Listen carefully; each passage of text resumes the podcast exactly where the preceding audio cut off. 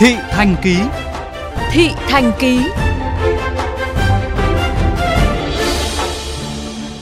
Quý vị thân mến, taxi là một trong những dịch vụ thiết yếu cho nhu cầu đi lại của cư dân đô thị.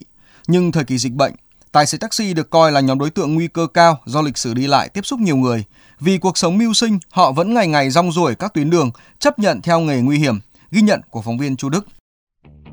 Vừa dừng xe tại khu vực đỗ trước cổng bệnh viện Thanh Nhàn, quận Hai Bà Trưng, thành phố Hà Nội, anh Vũ Như Hoa, tài xế hãng G7, vừa cẩn thận kéo khẩu trang, tranh thủ xịt cồn khử khuẩn và lau vô lăng, cửa sổ, tay nắm cửa. Anh mới chở hai vị khách đến bệnh viện. Dù thực hành nghiêm quy tắc 5K, nhưng anh Hoa vẫn rất lo về nguy cơ dịch bệnh, nhất là khi đọc thông tin về các trường hợp tài xế taxi mắc Covid-19 hoặc vô tình trở thành F1. Đặc biệt, đã có trường hợp tài xế bị đánh chỉ vì nhắc nhở hành khách đeo khẩu trang những cái tầng lớp như bọn tớ lái xe này là tiếp xúc cực kỳ nhiều mà lại không biết rõ nguồn gốc khách hàng ở đâu cả. Đi ngoài đường này khách của công ty thì còn có số điện thoại chứ bây giờ khách vẫy như anh ra anh vẫy xe đi thì làm sao mà có thông tin được mà biết là người đấy có bị bệnh hay không mà khi mình bị rồi mình không biết truy vết ở đâu mong muốn là nếu mà có vaccine thì mong bộ y tế hợp tác xã taxi này bên kiến nghị cho anh em được tiêm. Với anh Nguyễn Thế Quân, tài xế taxi Thanh Nga, dịch bệnh ập đến khiến doanh thu sụt giảm tới 2 phần 3, chỉ còn 4 đến 5 triệu đồng mỗi tháng.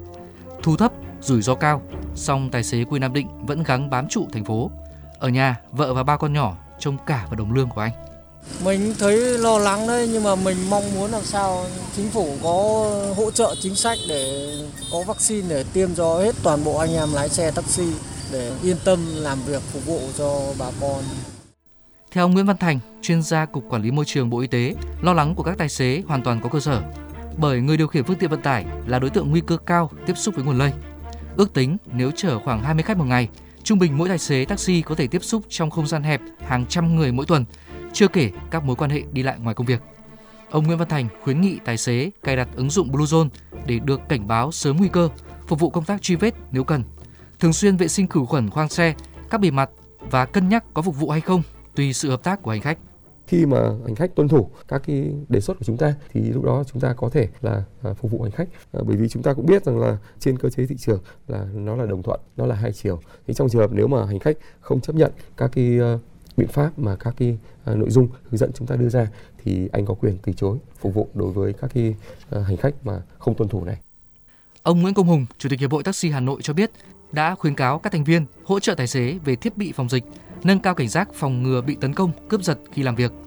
Hiệp hội cũng rất nóng ruột về việc tiêm vaccine sau khi có công văn đề xuất Sở Giao thông Vận tải Hà Nội từ tháng 5 năm 2021. Chúng tôi đã phải khẩn cấp làm ngay cái văn bản gửi Sở Giao thông Vận tải. Nhưng cho tới thời điểm này thì chúng tôi chỉ mới được nhận biết là Sở Giao thông Vận tải cũng đã thống nhất là chọn cái đối tượng ưu tiên đầu tiên là tại sân bay Nội Bài. Đấy, thì cảng không cũng đã có cái yêu cầu gửi các doanh nghiệp gửi danh sách. Nhưng cho tới giờ phút này thì chúng tôi vẫn chưa được nhận được các kết quả để thực hiện việc tiêm chủng. Theo Hiệp hội Taxi Hà Nội, trong trường hợp dịch bùng phát, cần phương tiện chở hàng hóa nhỏ, vận chuyển bà con, bệnh nhân từ bệnh viện về, taxi sẽ sung phong vận chuyển miễn phí, hỗ trợ công tác phòng dịch. Do đó, tiêm chủng ngừa Covid-19 là mong mỏi khẩn thiết lúc này, giúp các tài xế và cả hành khách đi taxi yên tâm hơn, đồng thời giảm nguy cơ lây dịch bệnh ra cộng đồng.